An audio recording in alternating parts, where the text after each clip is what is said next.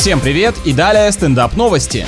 В Китае полицейские постеснялись надеть на мужчину наручники, потому что за сценой задержания наблюдала маленькая дочь подозреваемого. На такие случаи оперативникам нужно проходить курсы аниматоров, чтобы преподносить все как сказку. Не желая наносить ребенку психологическую травму, офицеры попросили преступника о сотрудничестве, тот согласился и добровольно сдался. Прям сюжет из фильма, только в жизни правоохранители, нащупав слабое место, скорее всего взяли с собой девочку, чтобы допрос арестованного проходил более гладко.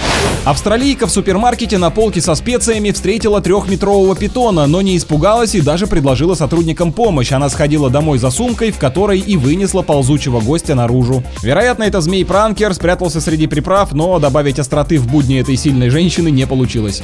На этом пока все. С вами был Андрей Фролов. Еще больше новостей на нашем официальном сайте energy f m точка ru.